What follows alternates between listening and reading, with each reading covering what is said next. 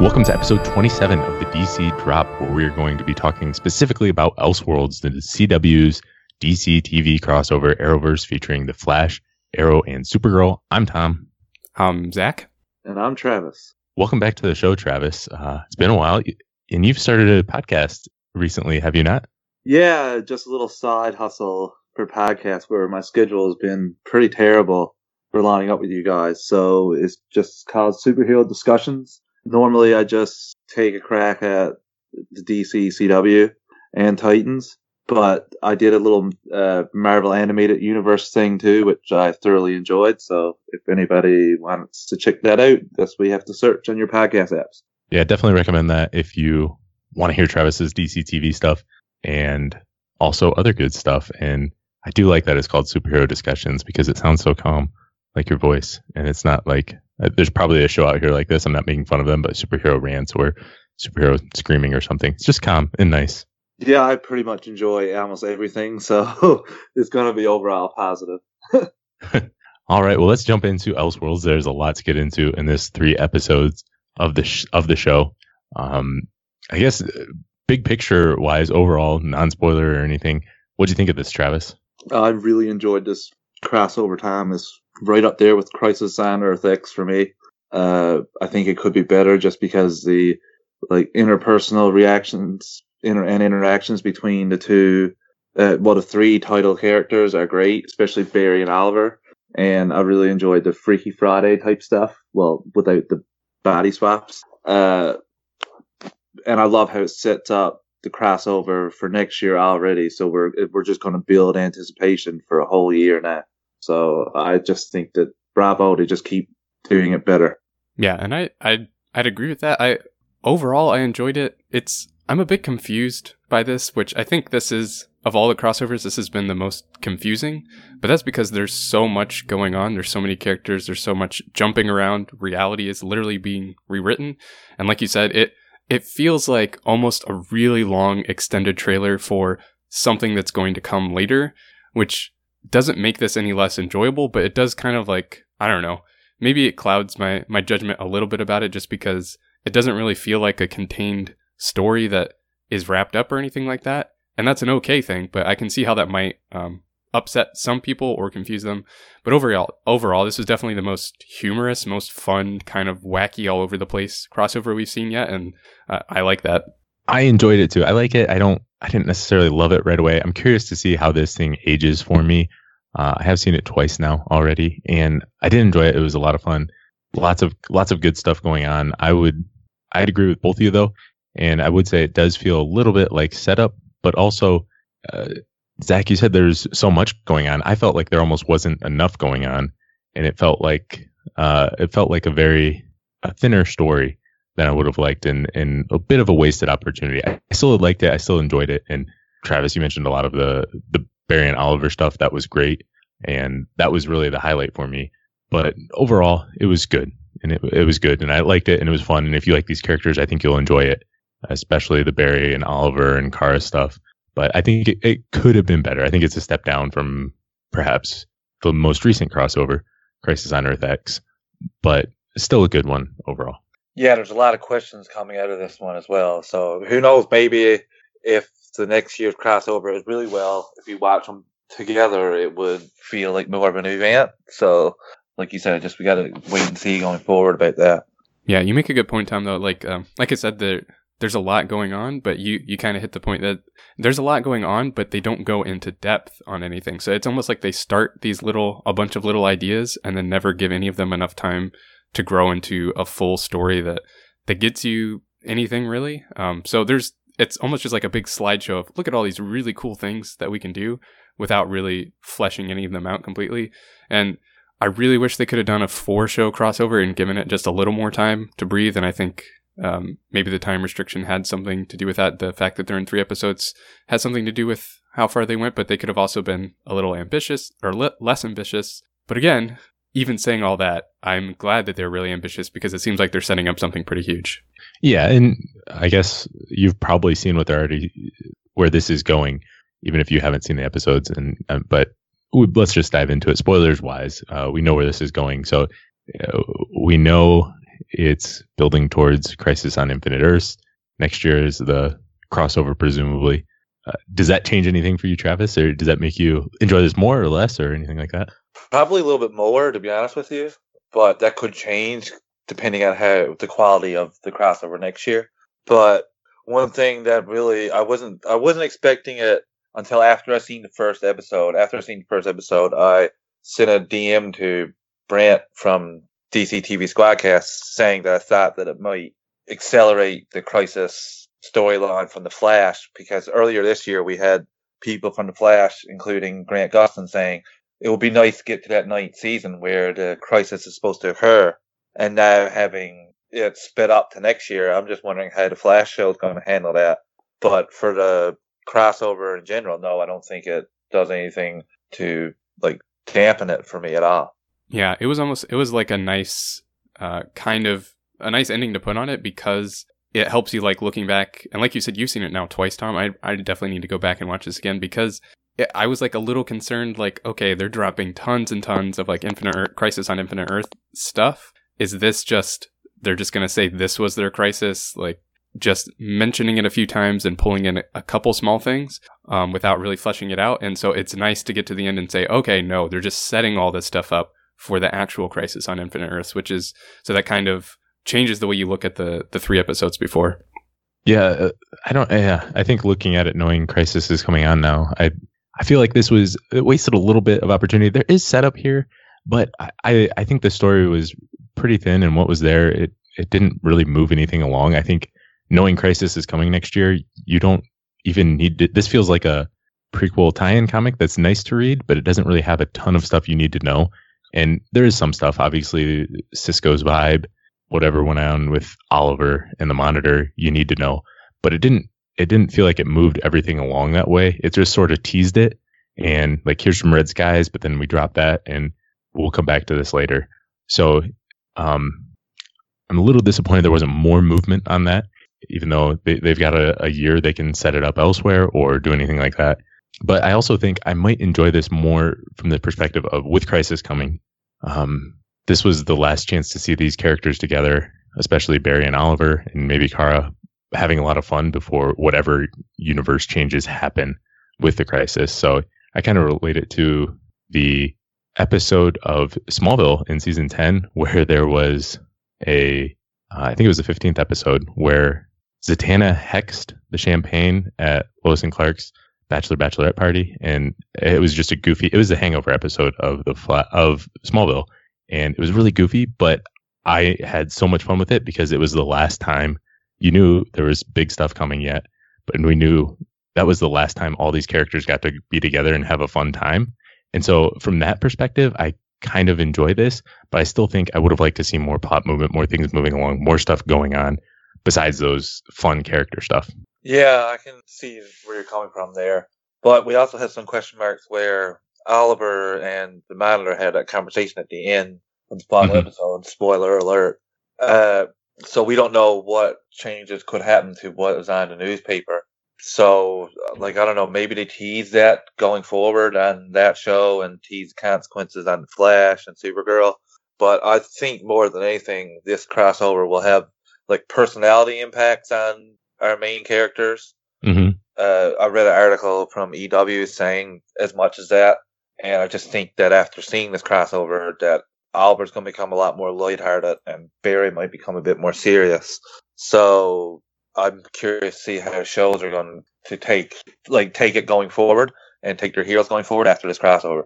Yeah, and it it was cool like with the whole body switching reality switching thing where they really did focus on like you need to be Barry to be the Flash and you need to be Oliver to be the Green Arrow. It doesn't work that way. And so they needed to explore different parts of their personality. And like you said, Oliver needs to lighten up and maybe Barry needs to get a little more serious, although he's, he's had plenty of times to figure out that he needs to be a little more serious and it never really seems to stick.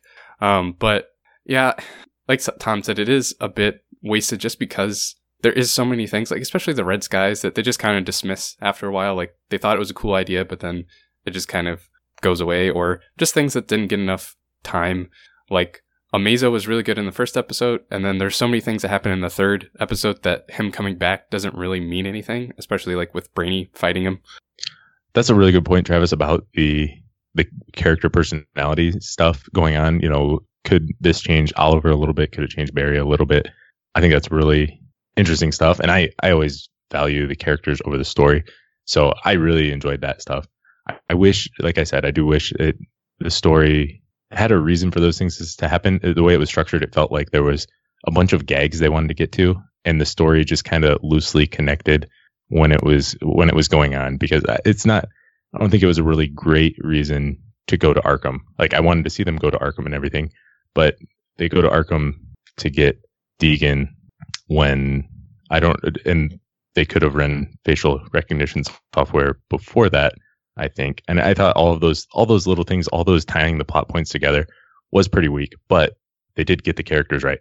I'm curious how the casual fan likes this because I love like Barry shooting Oliver, the jokes about the hallway motivational talks, uh, Oliver calling out Barry for needing motivational talks and then Barry snapping right back at Oliver about Felicity always being in his ear. I thought that stuff was fantastic. I am curious though how this was. It's almost I wonder if there was almost too much fan service in that how um how the casual viewer who watches one of the one or two of these shows who maybe doesn't watch all of them would react to that stuff if they didn't know what was going on, especially um I mean well throughout it I think there there's things going on that are some deep cuts that I really enjoyed, but I wonder how people would react to that.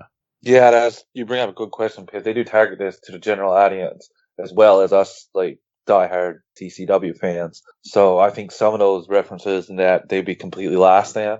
Especially like you said, that one was really funny where Barry shot Albert, and I'm 100% positive they used the exact same footage from the Flash episode of the two bows, two handheld cross crossbows shooting because the grass was apple green on the Kent farm and the grass when those were getting shot were apple brown, very similar. I went back and looked because I had to, and it's exact same shot as what was in the Flash episode, Flash versus Arrow.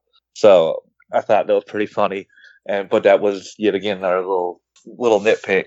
But I don't know. I just think that, like you said, they might have tried to do too much, and with Zach's point, having that fourth hour might have been really great because we had a lot of these questions about Psycho Pirate. We didn't really learn that much about Deegan. We learned a little bit. Mm-hmm. One thing I really know is that if I had that book, I would have a lot harder place for people to find it than in the wild and Arkham. would have some sort of like laser, like Mission Impossible type safe at least. I, I can't. Mean, it doesn't even make any sense. Couldn't you rewrite reality so you're the only one who could see it, or rewrite reality so your criminal record is gone or you're removed from facial recognition software. There was a lot of a lot of things um, going on with that. I, I think I think you guys say there was a lot going on. I thought there wasn't enough going on. It was uh, a really I, I love the premise and I like how the monitor was used. Uh, Deegan was a disappointment because that's a really great actor, really great casting, and maybe he'll pop back up later. But for two episodes, it was just basically him playing a practical joke on Barry and Oliver, and that was it. So that's that's where the letdown, kind of the biggest letdown, comes story wise. Is he was just playing a practical joke, and then they slowly found him. Um, so I wish there was more to it than that. And then the third episode got a little bit more into that, had a little bit more going on. Um, but that was a little too late for me, I guess. I'd be able to defend Deegan a bit more because at the like the first scene we hear him say, like we need to be super in order to understand and like it's just circumstance and luck that factors into you being a sur- superhero. He has a picture of the flash up on the wall.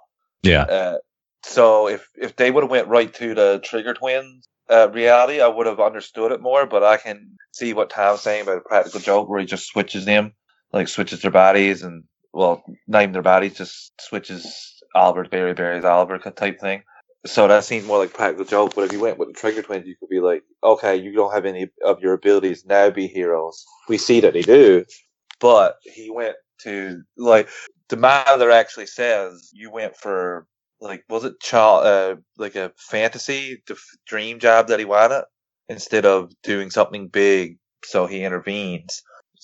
So it just I think it was just a foolish plot to begin with for what Deegan was doing, and he seems like a smarter. Well, he is a smarter character than that in the comics.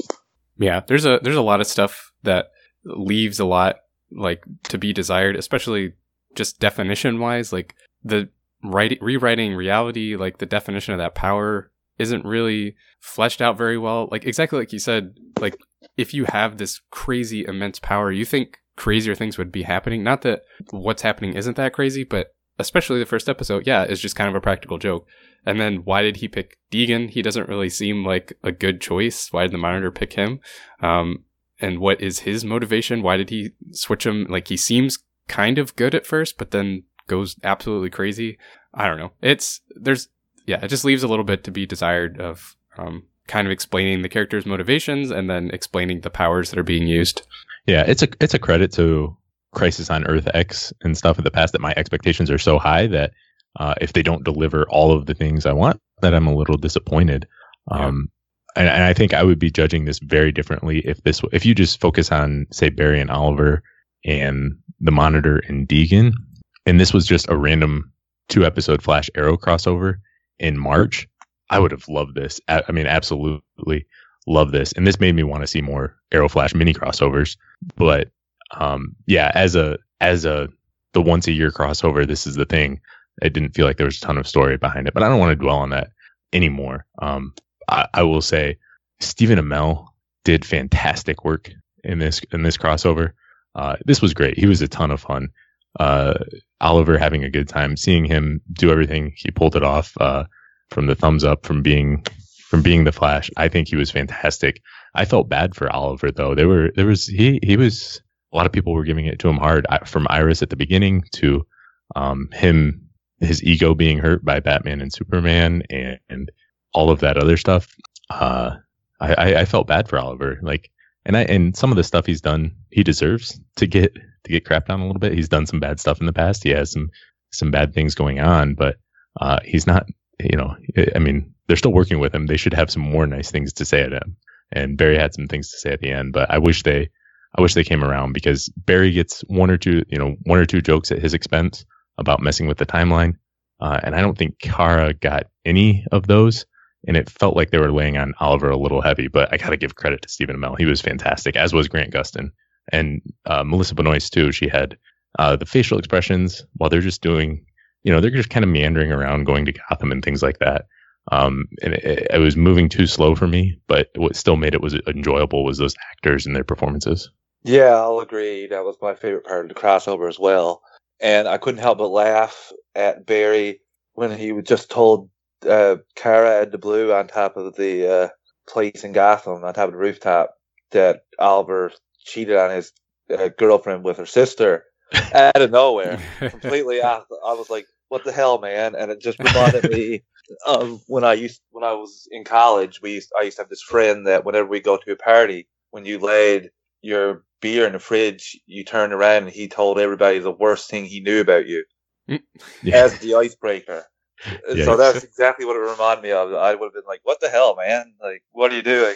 And I agree with Tom. They did pile on to Oliver a lot, but I thought that in the second episode, him and Barry came to kind of an understanding about what they both go through. And Barry saying like, "I could never go through what you go through. You went through. It's crazy." And Albert saying that he could, blah blah blah. But seeing that they found understanding at the end, which kind of justified it, and you even hear that when Albert talks to the monitor, saying that I'm filled with dark, my inner self is filled with darkness, but Barry and Kara aren't. Even though we do see in Arrow this season, he's taking steps to get away from that. Even see, even in this crossover, he doesn't shoot Deegan when he's as Superman. Well, black suit Superman, he just lets him go listening to Barry. So he, we can see his character has already redeemed himself. So I don't know why they're piling on in the way they did. They could have just had a couple jokes, but it seemed like they beat the dead horse a little bit. Yeah, but Oliver is the easiest to pile up on because he's got he's got a lot of issues. Um, but I, I did really like, especially like when they get the fear toxin and they have to fight like each other's villain. So he's fighting Barry, the real Barry is fighting Merlyn, and real Oliver is fighting Reverse Flash, and they they kind of understand each other better after they go through that. I really liked like that character development, and uh, like you said, Tom Oliver Stephen Amell just does a fantastic job with like he's got some pretty good comedic chops, and I he he deals with the the insults that are being hurled at him pretty well, and I I don't know it worked for me, and like I said, I think this is the most fun, most humor I've seen in one of these crossovers, so I, I really enjoyed that part. Yeah, so we can go uh, point out anything specifically in the episode. The first one was the Flash, and this was kind of where uh, at the end of this first episode, this is kind of where I noticed uh, the story being a little thin because I got done and I thought, well, this was fun. I'm like, well, what happened? Um, Barry and Oliver had a body switch, and Cisco had a vibe, and they realized they needed to go to Gotham, and that was like a little teaser at the end, and that was it. And then they still don't get to Gotham until the middle of the next episode. So this is where I thought it was it was where I first realized that, and then that'll not happen in the second one either. But um, yeah, and there was also a freak of the week or villain of the week, Amazo, in a crossover, which is weird. They did bring him back later to pay it off, but I thought the design of Amazo was good. Um, seeing the team together fighting was fun. Uh, seeing the Smallville scenes and the introduction of Lois Lane, I liked that. And this was probably this episode of The Flash was probably the best best use I've seen of Superman and Clark Kent in the in the universe to this point. So overall, yeah, a fun episode. Maybe um, again, even though not a lot happened, maybe my my favorite of the crossover. I think it was my favorite of the crossover as well. There's a lot of funny moments sprinkled in here, especially after Oliver has the suit on, and initially he's like looking in the mirror, and I love how his first thought is like, "Barry, what the hell have you done this time?" Yeah, like I really laughed out loud on that. And with the Amazo, I enjoyed seeing Amazo, but I would have wished they would have went kind of more like the Justice League animated show did, where he was like almost shape shifting to Mm. get their powers. Like I would have rather that instead of a robot, but I know how it's, I guess it's easier for them to use a robot than it would be to do that CGI effect. But that's just a little nitpick. But I did enjoy seeing Amazo.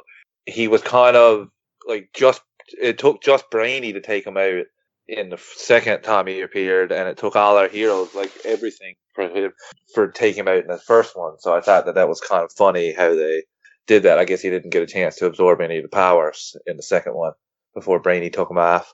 But this was like you guys said before. Stephen Amell deserves a round of applause for his comedic job, and Barry Allen saying you have failed this city, Amazo.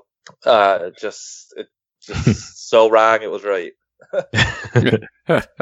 yeah, not not much more to add. That this one's enjoyable, but it it felt just like a a normal mid season crossover episode with a freak of the week. Like it felt like kind of like the musical crossover with Music Meister. Like it could have been something like that because, like you said, Tom, nothing really happens. Nothing too groundbreaking or anything. Uh, one funny moment that I- I don't think you mentioned was when um, Clark has to take that alimony back with him because Yeah.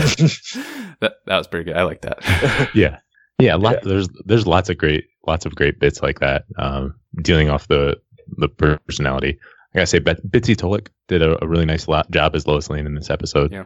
Uh, you you established her right away, and they had believable believable chemistry, like a in a couple who's been together a while, and a lot of fun. And I I like the Lois and Clark dy- dynamic there.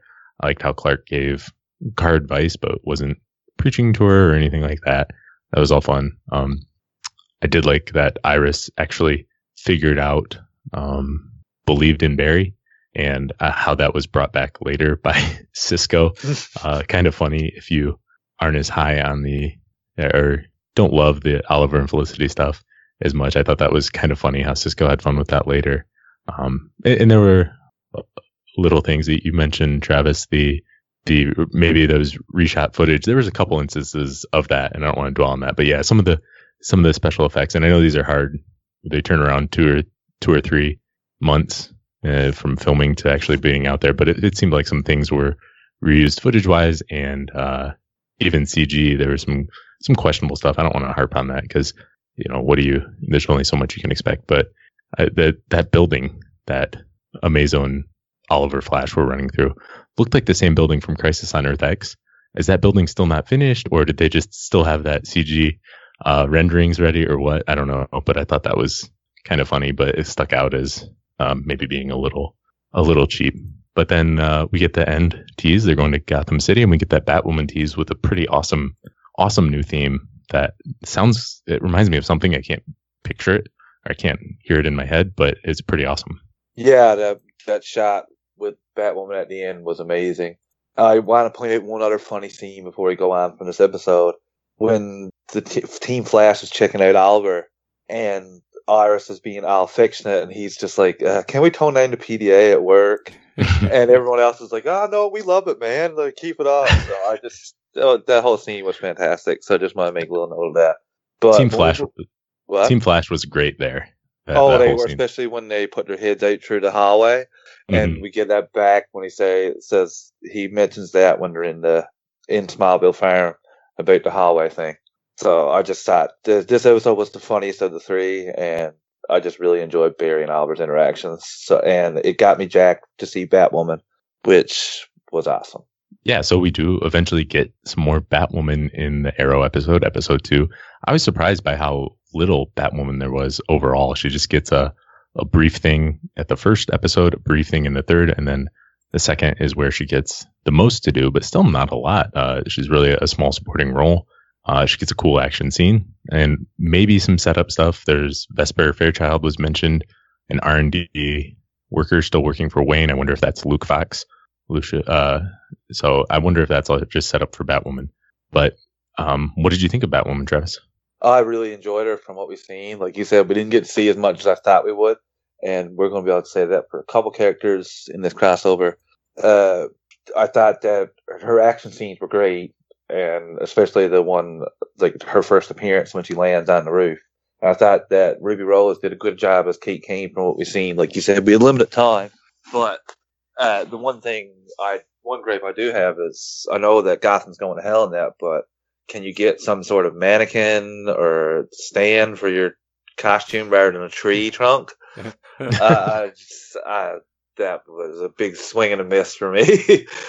Yeah, I I want more Batwoman, which I guess is a good sign because I, I was really intrigued by what we saw, but I was that's just kind of like the running theme of this crossover is there's so many things introduced that don't really go far or don't get investigated too much, don't get too much depth. Um, and Batwoman is definitely one there. I was hoping to see a little more of her in action, like fighting and stuff. Um, but yeah, that like you said, Tom, that theme, that musical theme, is already my favorite theme of all the CW shows, and it's not even officially a show or a theme yet. I, I might agree, unless we're counting 90s Flash in Yeah. this. But uh, besides that, yeah, I might agree. I thought I thought Ruby Rose did excellent. She did everything she was asked to do um, as both Kate Kane and Batwoman. So uh, I know she doesn't have a ton of acting experience, but I have no questions about her after seeing this. Um, there's lots of Batman stuff. I think I think Marc Guggenheim got about seven years worth of Batman references he wanted to do on Arrow and wasn't allowed. He wanted, he got them all out in this episode. Uh, some were fun, Barry asking to go to the Batmobile, and, and some I liked, uh, like that. Um, we get some some other deep deep cuts. Deathstroke's son showing up a couple of times in different ways. I thought that was neat, um, along with Diaz, and also we get the introduction of Psycho Pirate. We get Nora Fries. Um, lots of lots of fun little things mixed in throughout. Um, some good Easter eggs, some not so subtle Easter eggs. Uh, Burton and Nolan and Alfred, those kind of things. But um, again, this was the the big part, the th- the story part that you really needed to know was when Flash 90 appears, and I thought that was a cool scene for Barry to say, "Oh, Jay, no, my God, Dad," and that was just that was just heartbreaking.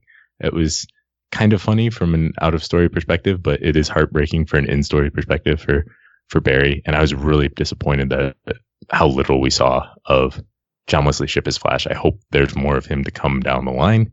Um, and then you know another Easter egg there, no ring. You know, hey John, you're not wearing your ring. Uh, it's a nod, I think, to people who thought John Diggle was really John Stewart when Arrow first started. So um, lots of fun stuff there. yeah, I agree with you. We got a lot there, and I really wish we would have got more John Wesley Shipp as Barry Allen.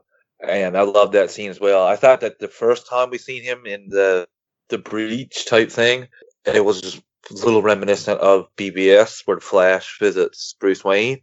I thought it was a little bit like that. That was a little nod to that sort of thing, which I enjoyed. Uh, I'm I get- really enjoyed Batwoman as well. Go for a second there, Tom. Yeah, I'm guessing that was more of a nod to the original Crisis on Infinite Earths. That's what happened to Barry Allen. He was popping in and out throughout times. I don't, I don't think that um, they would have made a BVS reference. I know a lot of people think that. I would be surprised if that's what it is. That's just kind of a Flash thing from the comics to do, but maybe it is. Well, they seem to go to the well for all the DC, like all DC's catalog. In these crossovers. So maybe, maybe not. I don't know. Uh, one question, a couple questions I have is: Will we see Nora Fries as like Batwoman, one of Batwoman's rogues? Will she take up the mantle that Victor Fries had? Uh, that's one question I, I have because we didn't see Victor Fries, but we did see uh, Nora Fries, and we got a lot of names on those uh, prison cells. Will we get those characters in a Batwoman show?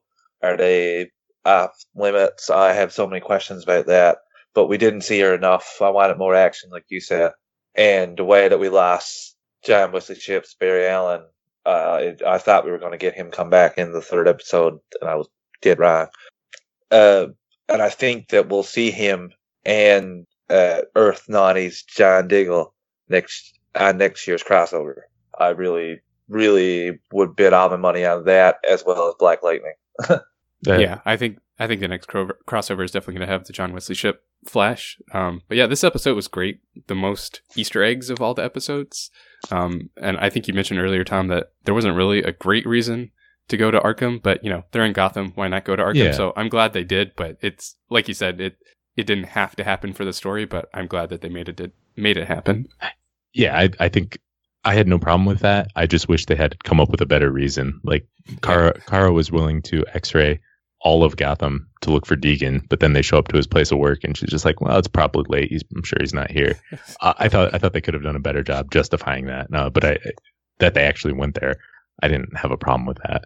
Um, but yeah, that's where we get the the J or the John Wesley Shipp flash is where we get most of the dialogue. A, a crisis is coming. Someone is coming. Uh, all of that from the monitor and from John Wesley Shipp's flash at the end there. Yeah, we get a build up for well, well, they'll touch on some of this stuff in the next episode, but not really. We're going to have more questions and answers after this crossover. Yeah. Uh, I think the third episode was good at cluing up some stuff, but I have so many more questions. If they're trying to build anticipation for next year's crossover, like they did a good job, but I did story. It didn't give me a sense of conclusion like Crisis on Earth X did. That's for sure.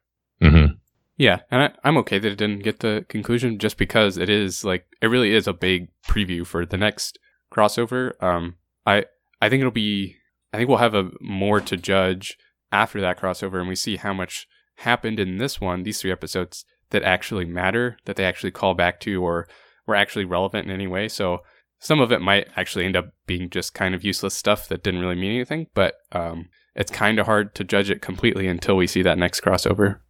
Yeah, that's fair. Just like the Batwoman stuff, I think once we see the Batwoman pilot, we will see a lot of seeds from the crossover that we're laying foundation for for the show. But it's tough to say which parts will carry forward until it's here. Um, but the third episode is where things really got moving. Deegan became Dark Superman or Supergirl. That was kind of a confusing part. He copied he copied Supergirl's emblem and place in the world, but he didn't want her costume or gender. That was a little confusing there, and and we saw um, saw um, Deegan controlling Star Labs and being Earth's hero. Uh, this is one of the parts where it kind of slowed down, where Barry and Oliver had to convince evil Cisco. It was kind of a subplot that just slowed things down. Uh, and Kara had to convince an evil Alex, which this could have been cool, but since it's alternate reality versions of them, I, I had a tough time getting invested in it. Um, and speaking of slowing it down, along with uh, Oliver and Felicity's little lover spat, uh, keeping the annual tradition that's three out of four years crossovers where we had Oliver and Felicity have a, a lover spat during the crossover, which is a little disappointing, but at least they saw, finished it up pretty quick in this one. And then, yeah, we've got a lot going on in this final episode. They go to the fortress. Uh, Superman comes back, and he's the one who can write, rewrite reality. I thought that was neat that he had experience with something like that before because this is a veteran Superman, but they haven't always, always referenced that. And so I'm glad that he had experience with something like that. And yeah, I'll going on there. agree. Whoops, sorry. yeah, I'll agree with what you said about Superman. I really enjoyed him, especially in this episode. I thought that Deegan would have probably just re- rewrote reality where Lois ends up dying, and we have the same thing a la the Injustice comic book line. Uh, but instead, he just made it, that was really odd. It seemed like almost like Supergirl writers and attempt at getting another one of those like shots in. But I would have rathered him rewrote reality where Superman, like Lois was killed and Superman just turned evil. I thought it was better. Would have been better way, and like you said, with the Cisco stuff, that was just after me. But I did enjoy the interactions with Barry and and the monitor, and and the monitor. I Thought that was pretty cool. I don't know where he keeps getting those uh, kryptonite arrows. I would love for that to be answered because he just whacked out with another one ready to shoot. I, I hope they touch on that in the next crossover. But we, the conclusion we get uh, just gives me more questions. I kind of have the feeling that Oliver swapped his life for Barry's. hmm And I feel like that's what will end up happening at conclusion of the next crossover. We'll have Oliver sacrificing himself and Barry staying alive. Yeah, I I think I, I agree with that. I think that's what they're trying to set up. Um, and you know, like Barry and Kara are both supposed to die. Um, so who is swapping their lives for for Kara, or is she going to die, or is this Superman going to swap his life for Kara? Um, that that's the part that's less clear, like what happens with her. But I I think it is at least right now it seems pretty clear that yeah, Oliver is is swapping his life for Barry. Um, but yeah, this is I mean it's a decent wrap up. They they tie up the story, but again, it just there's a lot of stuff that happens that didn't get its time, like Amazo coming back, and we get like a super brief Bizarro reference, and then Brainy do. Maybe I missed it, but he shows up and then like jumps in the air, and we don't really get to see him fight, right? He just kind of comes back and has defeated Amazo. hmm Yeah. Yeah. So, and he and Martin or Martian Manhunter both show up, and we don't really get to see them in action. Um, and then we also like heard before this that there was going to be a Legends cameo, and it's just Gary, which I guess is funny because he's the most disappointing cameo you could have, and that's probably the reason they did that. That's that's mean but funny. Yes, I, I agree there. Yeah. Um, No yeah, offense to Gary. Yeah. um, yeah. I think I think there's a. We'll see. Like once Crisis on Infinite Earths gets here, what's the schedule like? What's Arrow's going on? But I think what's going on with Arrow. I mean, I think absolutely Oliver made a deal with the Monitor to sacrifice himself for Barry and Kara or something because that was foreshadowed heavily throughout this episode. Uh, Barry mentions makeup with Felicity because we don't know how much time we have. There were several different things like that. Oliver mentioned that again at the end of the episode. So I think that's definitely what, uh, definitely something that's happened. I was confused about the the finale with Deegan um, because Barry and Kara wanted to slow down time, even though they knew they would die. Um, that was confusing. But also, can't Flash just go into Flash time if he just wanted to slow down time and get the book? Right. Um, that He even really says confused that. me. He even says that in the bar that that's what he calls it, flash time. Right. They mentioned that later. And I know it's really tricky when all these different peoples with powers and, and balancing that and figuring out a story, but that just really jumped out to me. Like they, they had to do this, but Barry could have just entered Flash Time, gotten the book and come back, right? Um, unless I'm missing something about Flash Time that I forget. But so that was kind of weird and, and disappointing. Uh, but yeah. Uh, I have a question for you too. I'm curious. You're the biggest Superman fan I know. How did you feel about the way they used Superman throughout this crossover?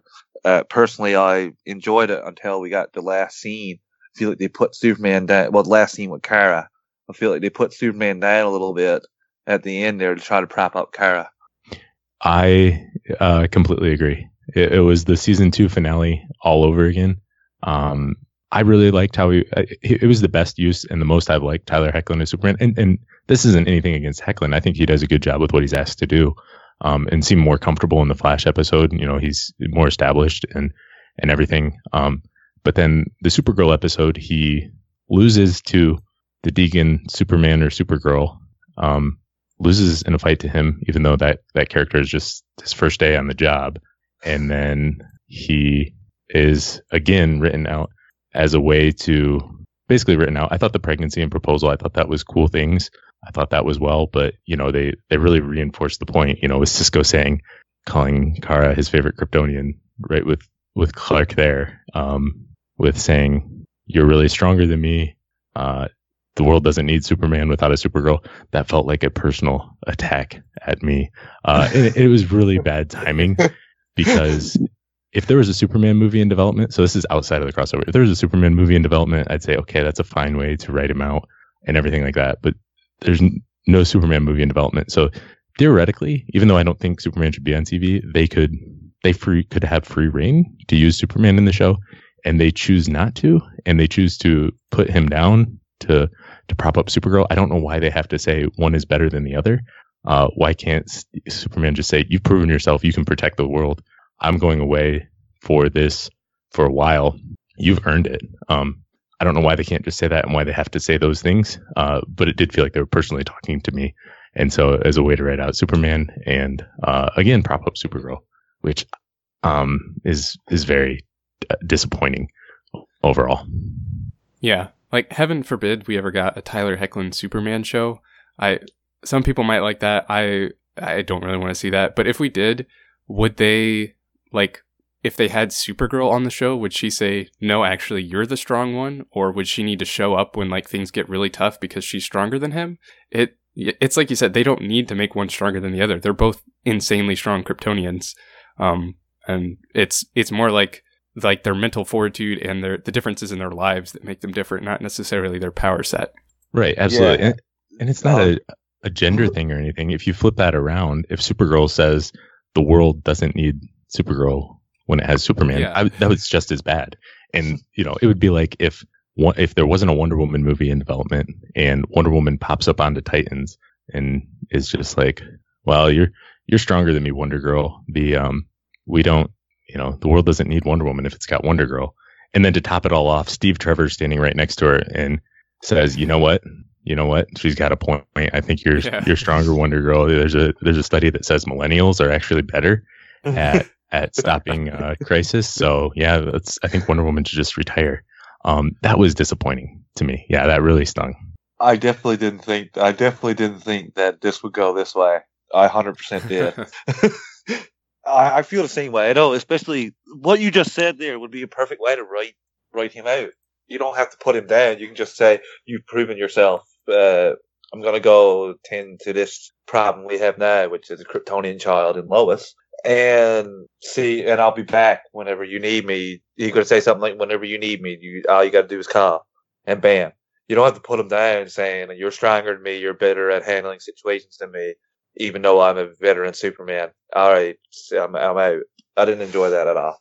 Yeah, and I could I could talk about this a lot. I actually have just started a Superman specific podcast just for myself. So if you want to listen to Superman Confidential, a little plug there. I will go into to more detail on that probably later today with episode. It should be up elsewhere.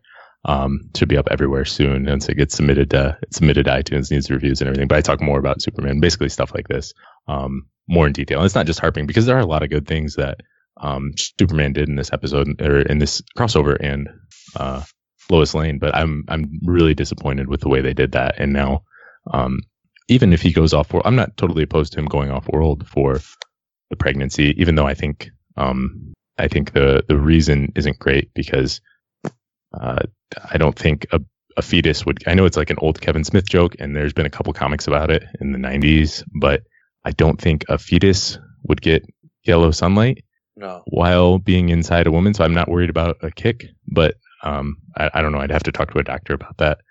uh, but so that's a weak thing. But I would be fine with that. But yeah, they, he knows a crisis is coming. I don't think Lois Lane or Superman would be cool with them knowing a crisis is coming and just saying we're going to take off and for a while. Um, but yeah, that's that's how it goes. Yeah, I like you said, I enjoyed the way he was used throughout this crossover, minus just one scene. That was it everything else, I thought he was fantastic, and Tyler Hoechlin did a great job from what was asked of him. And please, can we stop with the Tyler, Hick, Tyler Hoechlin's greater than Henry Cavill or vice versa or whatever. Whatever Superman you enjoy is one you enjoy. I, I got to stop seeing tweets about this stuff. It's driving me crazy.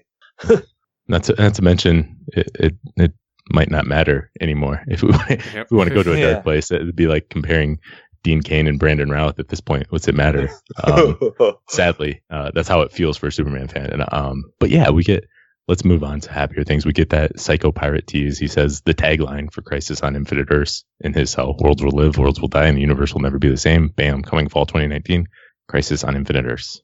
I'm not sure, but I think he might say that in the future uh, story newspaper article that uh, Nora brings in Flash. I think, I think so think there's a quote from him saying something pretty close to those, pretty close to those lines. And I thought it was cool. We really got to see him before he he's in the prison break, but we don't really notice him. They don't draw much attention to him. Uh, so we get see him at the end, and they did mention that he might be friends with Deegan. Will we see him on Batgirl going forward? Will we see him on Arrow or Flash, or will he not come up again until the crossover? I have so many questions about that, mm-hmm. but I mm-hmm. thought it was a pretty cool reveal. Yeah, it's a it's a cool reveal. It's awesome that they pulled the tagline straight from the comic and bam, right in front of you, Crisis on Infinite Earths, and they they have hinted at this for quite a long time, and so it's a long time coming, something we've been waiting for, and so it's it's really exciting that they're finally getting there. It seems like they're really committing to kind of doing crazy stuff, um, and they're really going to do some crazy stuff. I think we're going to lose some characters, and we're going to get some new characters, so things are things are going to shake up, and I'm I'm excited for it. Yeah, I wonder. I this has got to have massive impact, and you don't do Crisis on Infinite Earths without that. So I'm curious how we, you know, if Oliver dies, do you just have a few episodes of Arrow in the fall, and then that's it, or do you continue with a different Green Arrow, or uh, start over from scratch? I don't know. I'm curious how that is, but I, I also wonder what they're going to do if it's just another three episodes and it's Crisis on Infinite Earths. That will be a big disappointment. Uh, they could hypothetically do up to six if all of the shows are renewed. If Black Lightning wants to join, if Batwoman gets picked up, they could do six episodes even for a one-off crossover, or they could do multiple weeks. So I hope they do something there. I hope it's not just something three or four episodes for such a big storyline. And I also wonder what uh, what all they want to include. If you know, my expectations are way too high. If they did Crisis on Infinite Earths, I would want them to have everything TV involved. So I would want uh, Adam West Batman to have retired and Burt Ward to be showing up in the Batcave with a bunch of hired people working for him. You know, maybe he's the leader of the Teen Titans and and coaches them up or something like that. And I would want to have Dean Cain, Gerard Christopher, Tom Welling, the human target shows, because that's what Crisis on Infinite Earths was. It it brought in everything from the DC's history. So there was the war characters, a bunch of World War II, Sergeant Rock and everybody. There was Kamandi in the future, the Legion of Superheroes, and all of the different universes. And so I would like to see them recreate that. But if they just stick to um, the CW type stuff, the Arrowverse as we know it, and maybe with Earth 90, there's still a decent decent bit to pull from. It's better than I thought. Uh, I made a list of everything. You know, we've got Earth 1, which we know about. Earth 2 has Jesse Quick and some villains we know. Earth 3 has Jay Garrick. There's a bunch of Harrison Wells Earth. Obviously, Earth 38 is Supergirl's Earth, and Earth 90 with the Flash the old Flash. There's Earth 19 with Gypsy and Breacher, and there's Earth X, which is all the freedom fighters in the Ray, and then there's Earth Black Lightning if that wants to be included. So there's a decent amount to pull from. Yeah, I'll agree with that completely. I you went you went way in, in depth on the shows there, Tom. yeah. Uh, I think personally that we're gonna get we're gonna see uh, John Wesley Shipp, not Earth 90, and we're gonna get to see the uh, to John Diggle from that Earth as Green Lantern. I see Black Lightning coming into play and joining the crossover fun. They were tweeting their account was tweeting about the crossover, like actual specifically stuff, not just saying like go watch it. Uh, I really think they're eager to get in on the fun, and with the ratings boost that this gives shows, it can't hurt. I feel like we're going to get Tom Welling's Superman and maybe Alex, maybe some other people in the Justice League that he had. Uh, we could see, but I feel like we'll get them as well but I think that's where it might stop. I'm still so curious uh, about Arrow. Does this mean, because Stephen Amell tweeted out the Elseworlds 2019 picture, does this mean we're going to get a season 8 of Arrow? Because this doesn't happen until close to December in the crossovers, or will it start off the year for us next year and he'll just do those three episodes and, or four episodes and be out? I don't know. I'm, I got so many questions about it because if you listen to Michael Rosenbaum's podcast earlier this year it didn't sound like he was too high on another season of Arrow. So I don't know, maybe, maybe all the positive buzz and this fun crossover changed his mind a bit. I think I've seen that Amell is under contract for season eight. So if he wants to come back, then I think Arrow will come back because the ratings are decent enough. Unless you know they decide to end it either. I think at the beginning of the season, if they if this was opened up the CW shows next season, I think that would be really bold and interesting. Um, and maybe set things up, do a reset for some of the shows. I think that would be really a unique way to look at it. I don't know if that'll happen, um, but that is, but that's interesting. So I, yeah, I wondered what all they do bring back. Will you know Superman be back from Argo? Then um, will the Legion show up? Will there are lots of things, even just looking in the the Arrowverse that they can pull from if they don't want to bring in anything from the outside. And I don't want to bring in you know, personally, I don't want them to bring back the Smallville Earth if they're just gonna destroy it or anything like that. Um, you know, Earth X seems like a bad place. We could blow that up. Uh, just just fine in Crisis on Infinite. I don't know. Is there anything in particular you'd like to see, Zach? Uh, I mean, yeah, that, I mean, it's, I, I definitely, I, I want to see it expand. Like you said, I just here thinking about a six episode crossover has me pretty excited. I, I, I feel like the, they kind of wasted some stuff in this one just because the scope wasn't big enough and they didn't have enough time to tell the story. I would be, this is insane and you can't actually do this, but I would be all in for all the shows the whole time, like all their seasons, even if they're do- doing their own things. Everything, every episode is like progressing this a little bit and then it's the end of the it would be the end of the seasons that do that or it kind of starts a new season or new stories completely after the crisis mhm. crossover but i i have no idea how to do that i know it's hard enough with three shows with all the right. the the showrunners and they're filming in different places now and so i don't know how you do that but if i could snap my fingers if i had the book and i could rewrite uh, reality i would make it a six show crossover the problem there, really, from what I've I've found out from researching, is that these actors want to be paid their show cast on each show, no matter if they're in one scene or ten scenes. Uh, Stephen Amell was talking about that with the first episode of Flash. They wanted to pay him as like right down at the bottom because he was only in that one scene, but he fought for what he gets an episode in the Arrow. So maybe that's a problem for their title characters and even their uh, like guests, like their co-stars. Maybe they all want like specific fee for each episode, so they could probably run into some sort of budget troubles there. Yeah, that's a good point. I think they addressed that pretty well in this crossover though, because the big uh, the big characters were in all three episodes, but the supporting characters, unlike last year, they were only in one. You know, a lot of the Flash characters were just in Flash, and a lot of the Supergirl were just in Supergirl and Arrow and Arrow. So there was a couple. You know, Diggle was in multiple episodes, but and so was Cisco. But for the the most part, they isolated that. So I think if you did Crisis, the big characters would be in probably every episode, but a lot of the supporting characters would only be in a couple. So that might work that way. Okay. But yeah, it's a. I mean, it's the biggest DC story of all time. So it's it's there's a lot of expectations that go with it, but a lot of exciting possibilities. I'm looking forward to it for a year now. I think it was smart too, because this way you can carve out time for each actor or actress. You don't have to wait. Like you don't have to throw this idea together in September Mhm. or October and try to book some old actors in to come back. Now you have a full year to like lock down every guest star. Like Tom Welling, you can you got a full year to knock him lock him down, and he got a full year prepared to look like Superman now. Because I assume that was part of the reason why he wouldn't want to reappear right now. Because he said, I think on Michael Rosenbaum's podcast that he's not quite in the shape he was when he was was Superman. So this might give them some time to prepare for their roles. And I just really want to see Diggle as Green Lantern because we were hinted at Green Lantern so many times in this universe. If if it's gonna go out or change, give us Green Lantern and Ted Kord, please. Yeah, so uh, a lot, a lot of exciting, a lot to look forward to, a lot of interesting. I'm sure there'll be lots of theories over the next year. Um, Travis, where can can everybody get a hold of you? Uh, you can find me on Twitter at Travis underscore one five six. You can drop me a line and we can chat DC anytime.